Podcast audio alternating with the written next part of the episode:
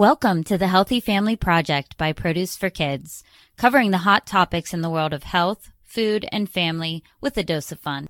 Today we are talking to Liz Weiss, cookbook author, blogger, dietitian, and host of the Liz's Healthy Table podcast. Liz has two grown up boys, teaches cooking classes to kids, and has a lot of experience helping parents get healthy and happy meals onto the family table. As a registered dietitian, Liz has been passionate about healthy eating and healthy food and family nutrition for over 20 years and has made helping families discover the joy of wholesome and delicious food her mission. Liz's podcast covers everything from fermented foods and why your family should eat them. I have not listened to that episode, but uh, I am sure I'll be a fan, and everything else like the health benefits of eating more beans. Liz posts an episode, a new episode every two weeks, and invites on expert guests to join her on the show. I love when the universe knows exactly who to bring into my world next. And I guess by universe, I actually mean our um, official dietitian over here at Produce for Kids, Sally Kuzemchak who was our guest on episodes 37. Um, that one was about balancing the holiday sugar rush. And then episode 34, lunchbox packing mistakes to avoid. So if you're starting to hit, um, a lunchbox slump, maybe go back and listen to that one for some inspiration. So, Sally introduced me to Liz, and now we are able to share Liz's expertise with all of you today. Welcome to the show, Liz. We're so excited to have you on and to get some tips from you on how to conquer these, you know, mealtime struggles that we all face and get over the hurdles. Um, just a lot of the things that come along with scheduling in that mealtime and sitting down with the family. Um, but before we jump in, can you tell our listeners a little bit about yourself and your background? Sure. Well, thanks for having me. Um, let's see. So, I'm a dietitian. I live in Lexington, Massachusetts. I'm looking out my window, a lot of snow on the ground. And uh, I have two boys. So Simon is at the University of Vermont. And then my older son, Josh, lives in New York City, works in finance. That's about all I can tell you. It's kind of out of my, my realm of specialty.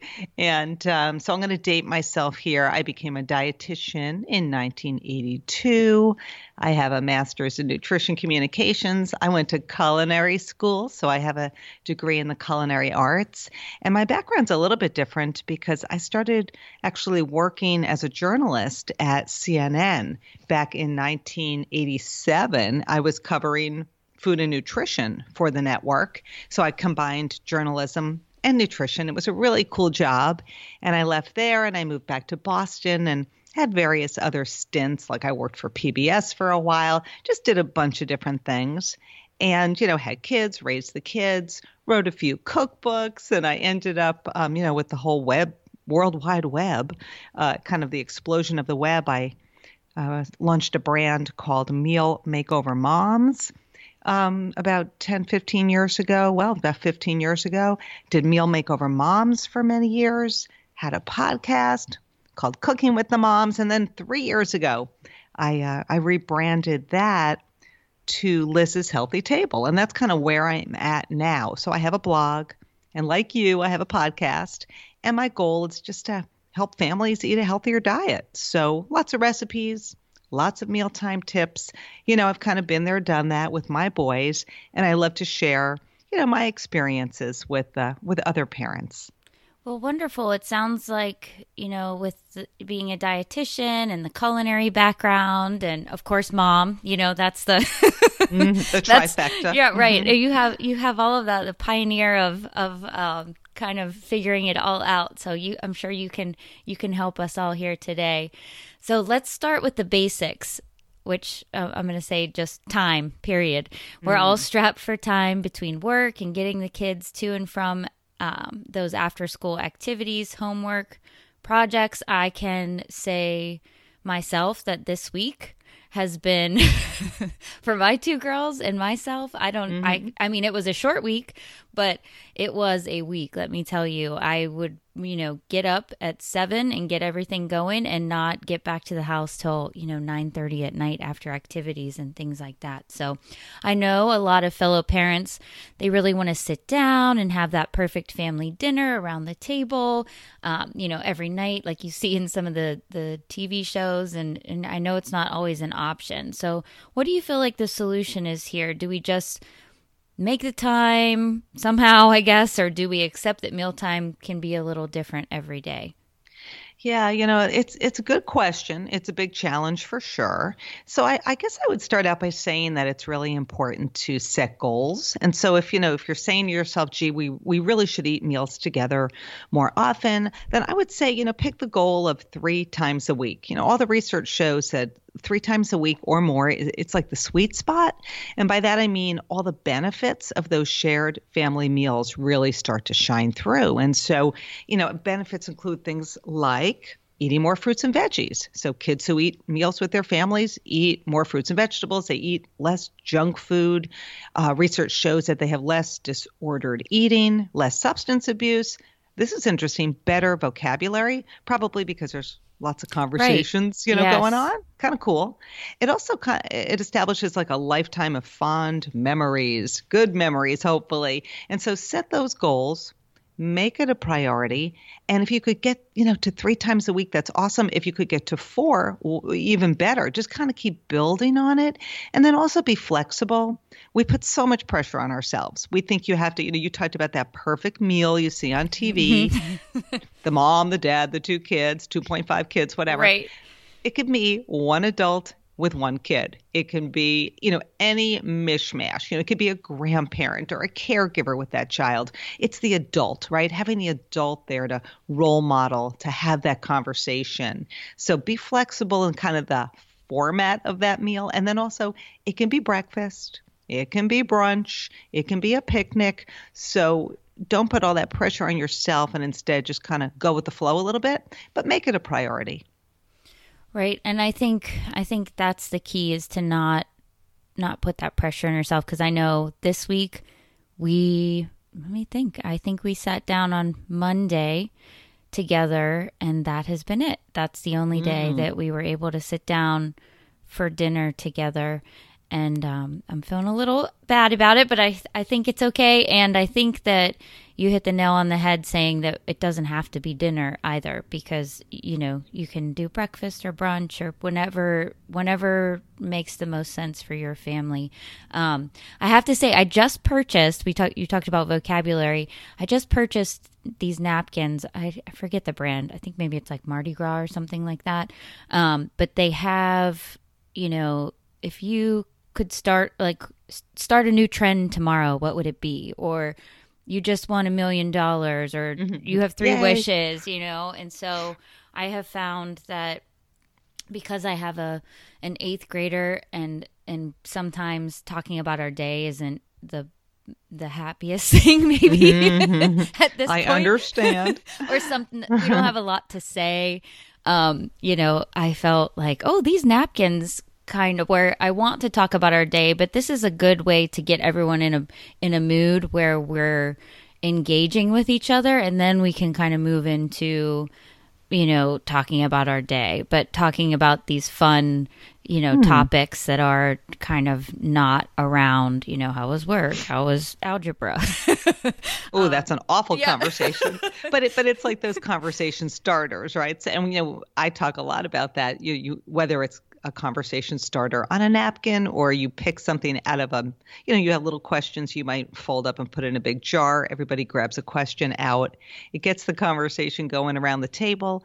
And it, this is interesting you know there, there is research to show that when it's a more positive mealtime experience for everyone instead of you didn't do your homework you know I, am mad right. at you you know you know when you keep it positive it, research shows that kids end up consuming more fruits and vegetables. You know they eat healthier, probably because everybody wants to be at the table and you're hanging around longer and it's not a struggle. So, keeping it, it's not just about coming together around the table, it's really about keeping it and fun. And I can give you tips on that, but certainly, you know, fun and positive around the table. And I love the idea of those napkins. I haven't heard of that. So that's really cool. Yeah, you'll have to keep an eye out for them. They're they're I will. They're really cute and fun, fun topics to talk Yeah, about. Even yeah. for us parents, you know, I'm like, hmm, what trend would I start tomorrow? Yes. What, what would I do with that million dollars? Right, Hmm, exactly. Think about that. I, I have lots of thoughts on that. Yeah. Um, so, so time and time again on this podcast, especially, I talk to parents, um, you know,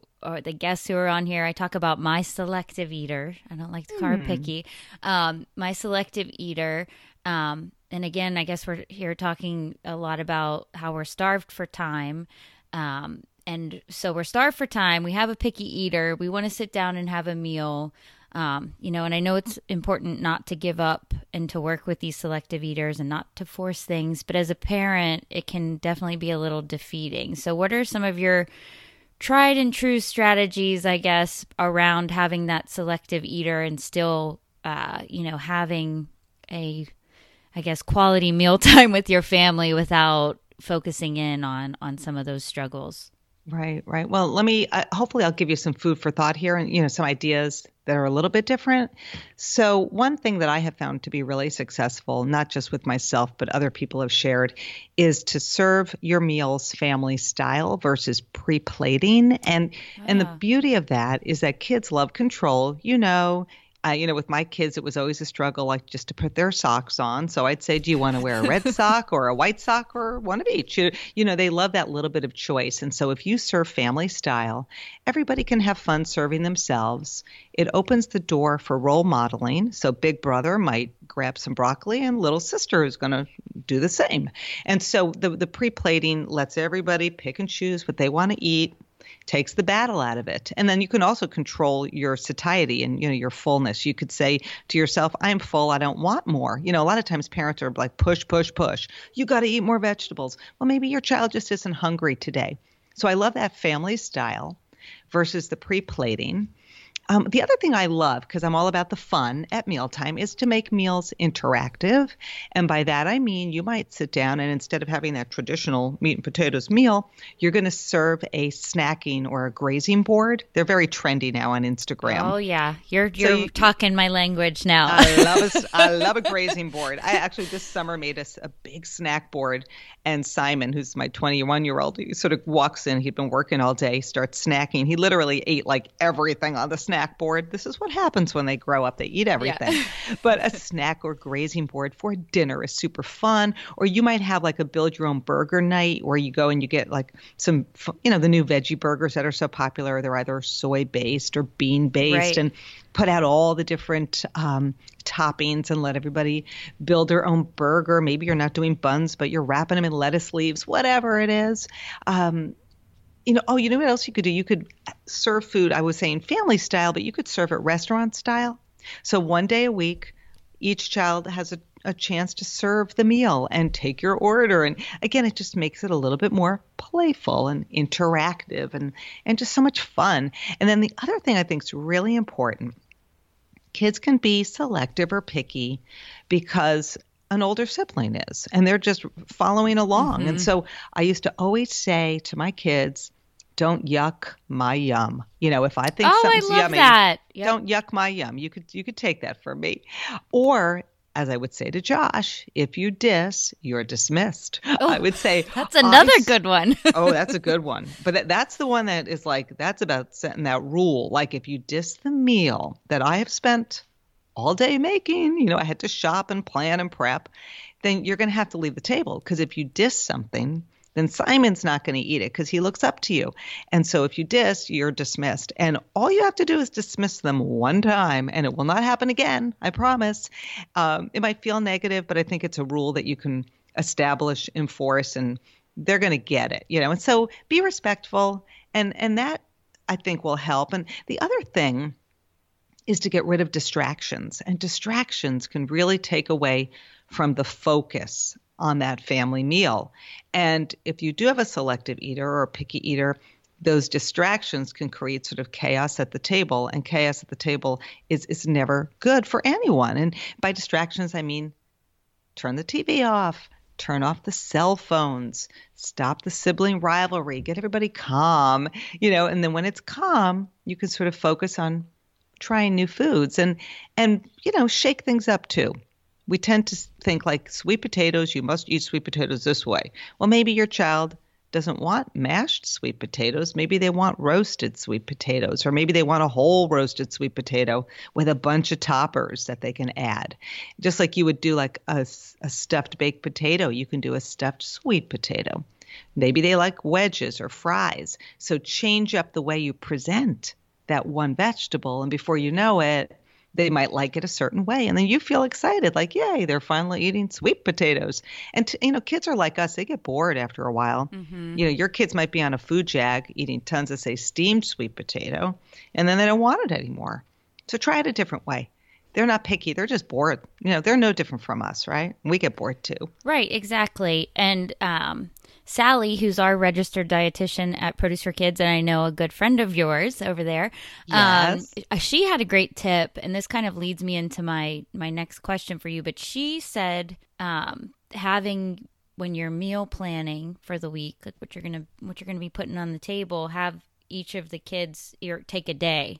Um, mm, I think totally. it was her that said that, and have them look. Okay, so on Tuesday's your day. What what do you want on Tuesday, you know, and maybe if you have the time, you even involve them in the creation of that, you know, what mm-hmm. they have selected. But then they can kind of each own, you know, like, oh, today's my day. I get to have what I requested or what I wanted, uh, you know, for my dinner. Yeah, I totally agree with that. And, you know, family meals are really a ritual. And so you want to include kids in that ritual. It's not your ritual, it's the family ritual. And and and so like Sally says have them help with the meal planning, but also have them help with the meal prep. Have them help with clearing the table. You know, there's many yes. things they could do. Take them to the grocery store. So there's ways to involve them. And it doesn't have to be every facet every day, but just get them involved so it becomes this habit. And, you know, when it comes to meal planning, I think one of the easiest ways to kind of wrap your head around it, because I was not born with the organizing gene, I tend to fly by the seat of my pants. It's how I roll. And I live in a state of controlled chaos, but that's me, right? However, some people need to plan. So I think one of the easiest ways to do it is to think of each night of the week as a different theme. So it might be Meatless Monday, it could be Taco Tuesday, and believe me, there's many ways to make a taco, and many different. Could be beef and bean filling, it could be a shrimp filling, it could be veggie, whatever it is. You might have No Waste Wednesday, where you just take all the little bits and bobs and leftovers that are in the fridge and turn that into a meal. It might be Pasta Thursday or Freebie Friday, where maybe you do dinner and a movie or something super, you know, different and out of the box. But whatever it is, those themes will help you plan those meals and then do what I do. And I love to batch cook, you know. So, like on my blog mm-hmm. right now, I have an instant pot recipe. It's a beef bourguignon, it's like a fancy version of a beef stew, and it makes a lot. And so we have it, but then I will freeze it. And I always know I can go down to the freezer and grab that beef bourguignon a month later, and I have this beautiful meal. So always be kind of thinking like that. And then, um, you know, use different tools. Like I have a seven day meal planner, a free printable on my website, and I have a supermarket shopping list on my website, aisle by aisle. People can download. These are little tools that kind of just help you, you know, sit down on a Saturday and plot it out before you hit the supermarket Sunday morning or whenever you go. But just getting in, again, that habit of making a plan, hitting up the supermarket, getting the kids involved. And then before you know it, you know, mealtime gets a little bit easier.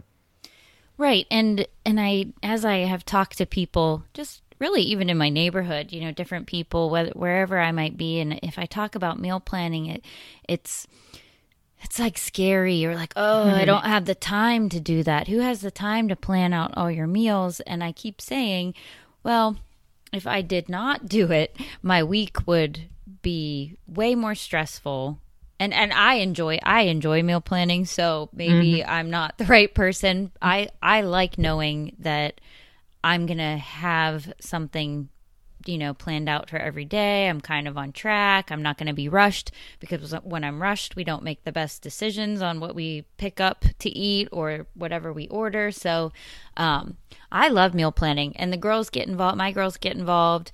I, um, when we get home from the grocery store on Sunday, we're such creatures of habit. We do groceries on Sundays and when we get home, I, before I even put my produce away if there's things that can be chopped. I leave them on the counter and we get to work before, mm, as long as yeah. we don't have somewhere to be or go at that point. Usually it's a Sunday late afternoon.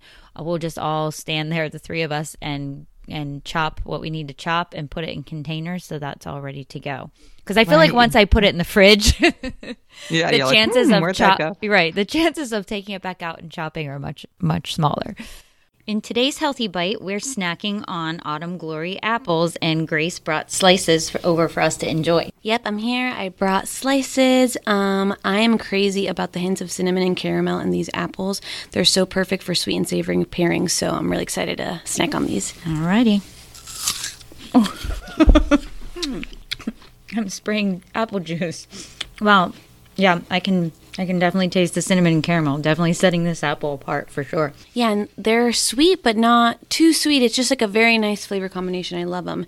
And in case our listeners haven't caught up on our blog lately, um, we actually put together some quesadilla combos in your kitchen a few uh, weeks back that I wanted to bring up. Yes. So we had a, a really fun afternoon with my daughters, Mia and Charlie and they both love making quesadillas. So we thought we'd have some fun with our Autumn Glory apples and come with, up with a few different uh, flavor combinations.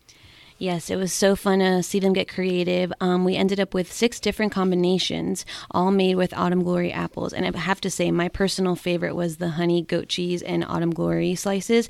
It was delicious. I, I love goat cheese everything, so combined with the honey and apple is really good. Um, and in case you guys didn't know, Mia summed it all up in a blog post and video, which we will link to up to in the show notes. So you guys definitely have to check it out. Yes, I definitely was not mad about sampling all of the different quesadilla combinations. Uh, that was fun. And the girls were in the kitchen, they made it. So we got to sample. Um, we added a little extra fun. Um, they there's these markers that are safe for writing on food, and so the quesadilla really is the perfect canvas for that. Yep, Mia was able to trace a really cool Harry Potter map. I'm a huge fan, so I was nerding out over that. she did some doodling, and it was just really cool. It's just an extra dose of fun if you're packing these in the lunchbox or looking to get your, you know, kiddos in the kitchen and get them excited to try something new and get a little creative. For sure. So be sure, like Grace said, we'll be posting those links in the show notes and we'll include a few different recipes to try, the video, um, and all of the links around our friends at Autumn Glory Apples. And then be sure to keep an eye out for Autumn Glory Apples in your local grocery store. Right. You want to kind of get that a little jump start on the week. And and I think too, like when you go grocery shopping, do it at a time of day when it's not going to be busy. Like there's nothing worse than getting to the supermarket and there's just like a mob scene. It's just a, it's a it's a barrier. So if you force yourself like I always when the boys were at home, always Sunday morning, get up, boom, first thing, hit up the supermarket and then you're done. And it's quiet and I love that. So whatever those obstacles are, you got to kind of take them on and say, "All right, I'm going when it's quiet. And, um, you know, in the summer it's easier, right? You can hit up farmers markets. But this time of year, we tend to be in the supermarket, bundled right. up, running through. But have your list and be prepared. Right, and uh, the girl, my girls are nine and thirteen, and they're at great ages to help out in the grocery mm. store. Mm-hmm. And so, and and again, we usually on that grocery run, there's not much, we don't divert from our weekly list, our weekly staples. So they know what those weekly staples are. And they're, you know, I'll go run and grab this. I'll go to the deli. You know, they, so they handle those things. And that, then I handle the kind of off the cuff new recipe ingredients that I need to find that, you know, they probably are like, I don't know you know where this hoisin sauce is. right, right. What is bok choy? Right, yeah. yeah. No, I mean, I think you're so lucky to have your your helpers. Right, you've got two personal assistants. Fabulous. Your personal assistants. Love I it. I know. I love it. So mm-hmm. I'm really excited to check out your monthly blog series on reducing our carbon footprint in the kitchen. I know this is mm. a, a, hot topic. We're all trying yes. to be a little more mindful and on top of how our decisions are impacting our planet on a personal level, reducing food waste, you know, saves us money, which I love. Um, so it's a win overall. Can you share some of your top tips for being more green when it comes to our kitchen habits? Sure, sure. Well, I will just start out by saying, you know, as a dietitian, I've always focused my career on helping people eat a healthier diet and this helping the planet was never really part of the conversation. So it's a hot topic right now. And as dietitians, we're all about nurturing people, but also nurturing the planet. The two must be connected. So I want everyone to get into that mindset of how I shop, how I cook, how I eat. How does that impact the health of my family, but the health of the planet? And so I've started this new monthly series and it's called Reduce Your Kitchen Carbon Footprint because I want everybody to be or feel empowered to change their habits in the kitchen in order to make an impact, positive impact on climate change, you know, reducing our greenhouse gas emissions. And we can all vote, say, for politicians who support uh, sound environmental policies. You know, that's like the big macro stuff we can do to get involved in our communities. But at home, what can we do? And I believe it all adds up, right? No mm-hmm. no idea is a bad idea. So for January, my action for January is to compost. Now, I will preface this, Amanda, by saying that I I did try to compost many years ago, and I had a bin in the backyard, and I was hardcore into it. Right, every mm-hmm. little food scrap I didn't eat, an eggshell, coffee grounds, I'd run outside and chuck it in the compost bin. And it sat there and it sat there and nothing happened. And I felt like a total failure. And eventually my husband was like, All right, this has got to stop. Like, you got mice living out there. Right. Enough is enough. So, what I've done is I found, because our community doesn't offer it, like some DPWs, Department of Public Works, will provide composting as a service. Ours I don't does. know about you. Yes, you're ours, so lucky. Ours does, and and I feel kind of kind of bad. Um, my parents are composters, and they I think maybe I was traumatized by the the smell. so Oh really? There was a smell. See, it shouldn't smell. Like if you haven't been outside, yeah. I don't know that it was the, there. I think the they inter- were composting at the very beginning of when oh, this craze yes. started uh, many years ago, and it probably was not the right way. okay, so uh, another maybe perhaps composting fail, but. I, yeah, I was I was a big failure, and I started noticing a few months ago in my neighborhood everybody rolling these little green bins to the you know end of the driveway every Thursday. I'm like, what what is this? Well, it turns out there's a service and you could subscribe to it, and and a lot of communities have this now. It is ninety nine dollars a year, I will say, but I think it's really worth it because I collect all my little scraps in these little bio bags. They look like plastic bags, but they're mm-hmm. like biodegradable. And if I'm going to be out of town, I just pop them in the freezer. Doesn't matter any all the bits that I'm collecting put it in the freezer. Like I've been, I was traveling last week. I missed the Thursday pickup, but yesterday was Thursday, and I filled up the bin with everything from the freezer and I put it outside. And so I'm collecting these things as the week goes on and putting it outside in this lined bin. And again, it's lined with one of those little bio bags or a bigger bio bag. And then off it goes. And this company once a year will deliver a big bag of compost to your door that you can then put into your garden to nourish your soil. Oh wow. So instead of yeah, now instead of all those bits of food going to waste and ending up in a landfill. And I will say 40% of the food in this country that's grown is wasted at some mm-hmm. point point in the supply chain, transport, you know, at the farm or in transit or at the supermarket or in your home. But all that wasted food from your home kitchen, if it ends up in a landfill, let me tell you what's going to happen. You're going to think, oh, it's going to biodegrade. No big deal. But it is a big deal because when that food goes into a landfill, it gets covered up and when it gets covered up, it's no longer exposed to oxygen. So little bacteria come in and start to break down the food. But these are methane producing bacteria, meaning they produce methane, which is a greenhouse gas. Right. So that's not a good thing. So what we want to do is we want to compost it instead so it's aerated and all the bacteria start munching on it, but it doesn't produce methane because it's oxygenated, right? It's exposed to air. And right. so you end up with this beautiful organic matter that can then go back in and nourish your soil so that you can grow flowers and produce or healthier grasses or whatever it might be. So we don't want that food that we're wasting or those scraps to end up in a landfill or even paper towel rolls, you know, like the, the, the rolls, that's organic material. Anything from the household. So anyway, so that's that's the January action. I'm composting. I would love everybody else to compost, whether they do it themselves or their community picks it up or they hire a service. Let's get all that food out of landfills and back into the soil. That's one thing. And then I'm going to be talking a lot about food waste through the year. I'm going to be talking about how to reduce your use of plastics, how to reduce your use of water. Like when my husband's doing dishes and the water's running, uh-huh. and then he walks he walks away. I'm like, uh-huh. why is this uh-huh. water running? Like, what what's happening here? All those little things. It's yes. wasteful. Or um, reusable bags. You know, when you go to the grocery store, really becoming more mindful of. So it's just cutting back on all the things you use, and everything we use requires energy, right? You know, when, when we think about a food that's sustainable or a lifestyle that's sustainable, we use this term all the time, right? What it really means is that that food is, well, it's four things. That food is nutritious. That food is sourced environmentally. So it came from, you know, it got to me through a, good practices. Um, it's it's affordable.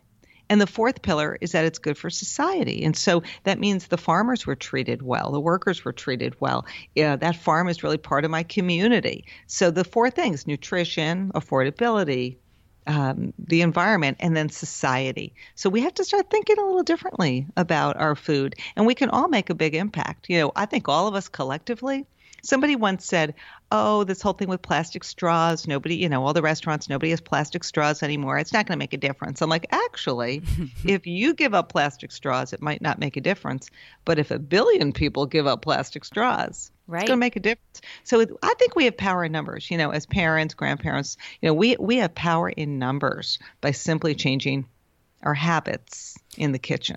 And I I do think that you know, like what you're saying, oh, if, if I just make this change, eh, what's that going to do? You know, but I do, like you said, if everybody, even if it's just something small to start, you know, it, it all makes an impact, no matter how small your effort might seem. I think in the long run, you know, and you said about the water, my, my mm-hmm. teenager, she like, she, you know, it's like, okay, you need to take a shower. Uh, okay. When she's in the shower, it's like, I can't get you out of the shower. So oh, no. this morning, um, she was, uh, she needed to study and she said, I'm going to hop in the shower for, for 10 minutes. And I said, okay, but it, you need to set an, a timer. It has to be 10 minutes. And then she said, I know, I know your water bill. And I thought, well, oh, that's hilarious. I said that is a good point. It I do appreciate you thinking about my water bill, but also think about the water, you know, that it's going down the drain as you stand in there for however long you choose to be in there. So she said, "Oh yeah, I guess I guess that does make an impact too." Mm-hmm. So, but Yeah, oh, and you know, one more thing, and this is something I'm going to talk about throughout the year is this concept of biodiversity. And you know, if you think about a farm, if we're only planting one crop all the time, that's not good for the soil. It and it also doesn't create like a resilient farm because what if like a drought came through or you know something happened where that crop couldn't survive? You always want to have a variety of crops, a variety of plants like in your garden. Certain plants actually will kind of pull more carbon out of the atmosphere than okay. others, right? They mm-hmm. they breathe carbon. So when it comes to fruits and veggies, because I know that's that's your true love, right? So when it comes to fruits and veggies, we want to be thinking about eating more of a variety because that variety is actually good for the planet. You know, the more variety, the better. We right. don't just want apple orchards or we don't want just fields of carrots. So the more variety, the better. That's a good point. And we'll be if you're listening right now, we'll be linking up to to everything that we've talked about in the show notes so you can easily go and follow along um, and find out how to reduce your carbon footprint this year. Um, something we did on Monday for Martin Luther King Day, we always try to participate in a day of service. Um, mm. since we're on the topic of food waste, um, there's an organization, their their Society of St. Andrew, and they're national, but we work with their um, Florida um, division, I guess, if you will. But mm-hmm. what they do out, they do is go out and when they have a call from a farmer um, who you know their crops have been harvested or they have the ugly they just have the ugly hmm. produce left um, they go out society of st andrew goes out and gleans the fields so they um, pull in volunteers to go out and basically harvest the uh, crops that would otherwise be plowed under. Um, so we were able to go on Monday and harvest cabbage. There was a group, there's a, probably about 12 of us from the neighborhood um, and some of my colleagues at Produce for Kids.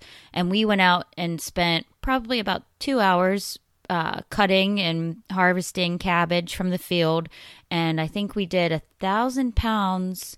Wow. And then what they what they do after you harvest is they then take those crops to the local food banks. So you know, we're talking about it, all this, but, you know, I'm pretty passionate about the fact that there's a huge disconnect from these crops that aren't suitable for the grocery store because, you know, they have a blemish or they're not they just don't you know the shopper's not going to pay for for that. But yet we have so many hungry people so. I know yeah. so so that was awesome. And so i'll link up to that too because i know they have opportunities for fam or anyone really to go out and volunteer and help them. That's really they just need the hands to get out there mm-hmm. and harvest whatever it might be and then they take care of the rest. So it was really rewarding and I, I my kids actually really enjoyed, you know, I mean, who doesn't enjoy a couple hours just out in beautiful weather on a in the field and right, right, it was just a beautiful beautiful day so we'll definitely link up to that too um, I love that, and I and I love that that experience and that story, and, and you know, and it makes me think about cabbage because you know, if, if if somebody walks into say a food pantry and they grab this cabbage, the missing link quite often there is they don't know what to do with it. Yes. Like a lot of people are like, what do I do with this giant cabbage? And I will say, and I should send you a link, I do have a recipe on my blog for roasted or grilled cabbage and I'm addicted to it. And and cabbage when you kind of slice it in half and then kind of cut it into quarters so it's not so big and unwieldy, you cut it into wedges. Right. And then just drizzle with olive oil and salt and pepper, maybe some chopped rosemary, and just wrap it up in foil. Just chuck it in the oven or oh, chuck yeah. it on the grill. Well, yeah. And we'll it's so good. Too. We'll it's definitely so we'll definitely link up to that recipe because that is so one nourishing. of those that's what is one of those produce items that oftentimes you're kind of like, eh, do I do with this? how, how much how much can I put in a salad? This is like the biggest head of cabbage I've ever right. seen in my life. How am I ever going to eat this? It's like a bowling ball. How am I going to eat this whole thing? So you have to be get creative, you know. And it's I love it chopped in a salad too, or even sautéed.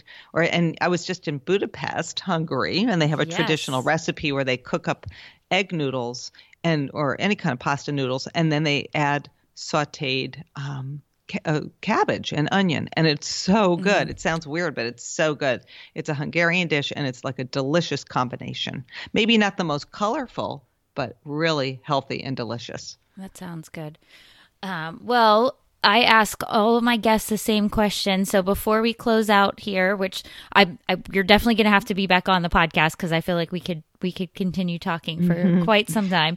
Um, but before we close out, um, I have been asking everybody, what do you think it means to be a healthy family? There's no right or wrong answer. It doesn't have to be food related. I just enjoy everyone sharing their thoughts on this question. Well, since we have been talking about family meals, I will I will tie it into it because I'm so passionate about family meal time. So I for, so for me, I, I would say that a healthy family is a family that makes a habit out of gathering around the table and eating together I just feel like, you know, it's good for the body and the soul.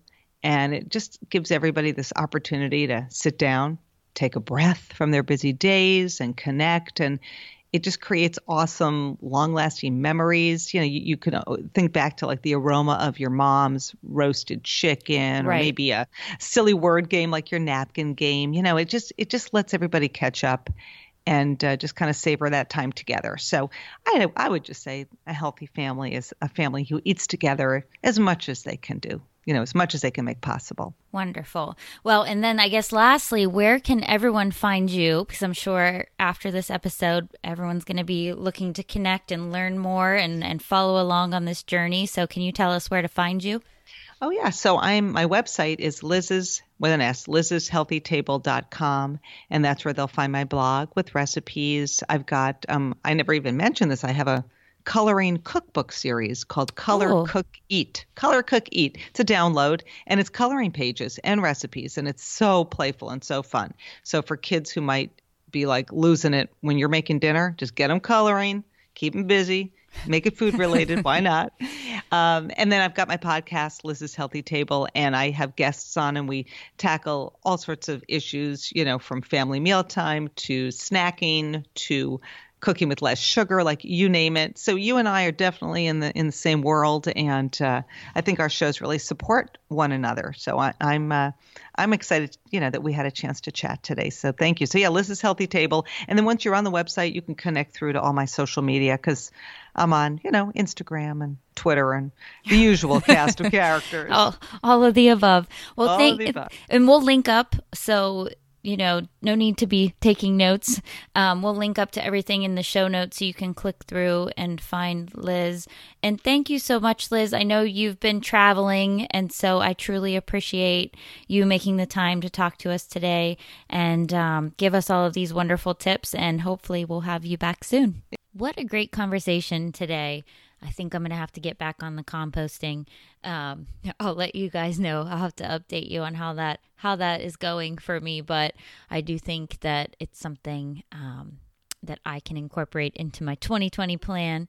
Um, but if you don't currently have family meals in your day to day schedule, don't feel bad. Just try making some time for at least one a week and start small. It's hard, I know. Our busy schedules here with my family don't always allow for a family meal every day, that's for sure. But we do slide in a few a week, and it really does make all the difference. If you have a topic you'd like us to cover, you can share it in the comments or share it in our Healthy Family Project Facebook group. Um, we are always interested in feedback from listeners. And then don't miss out on our seasonal recipes on produceforkids.com. I know it's the time of year that everyone's looking for those slow cooker meals and soups and chilies. Um, we have you covered, and I'll link up to a few of those and those ideas in the show notes. If you like the Healthy Family Project, which I hope you do, um, please tell a friend and leave us a rating. It will only help our visibility so we can continue to create a healthier generation. If you want to tweet direct with me, I'm at Amanda M. Keefer on Twitter and Instagram. And you can find Produce for Kids on Facebook, Twitter, Instagram, Pinterest, and YouTube. Be sure to subscribe. Talk soon.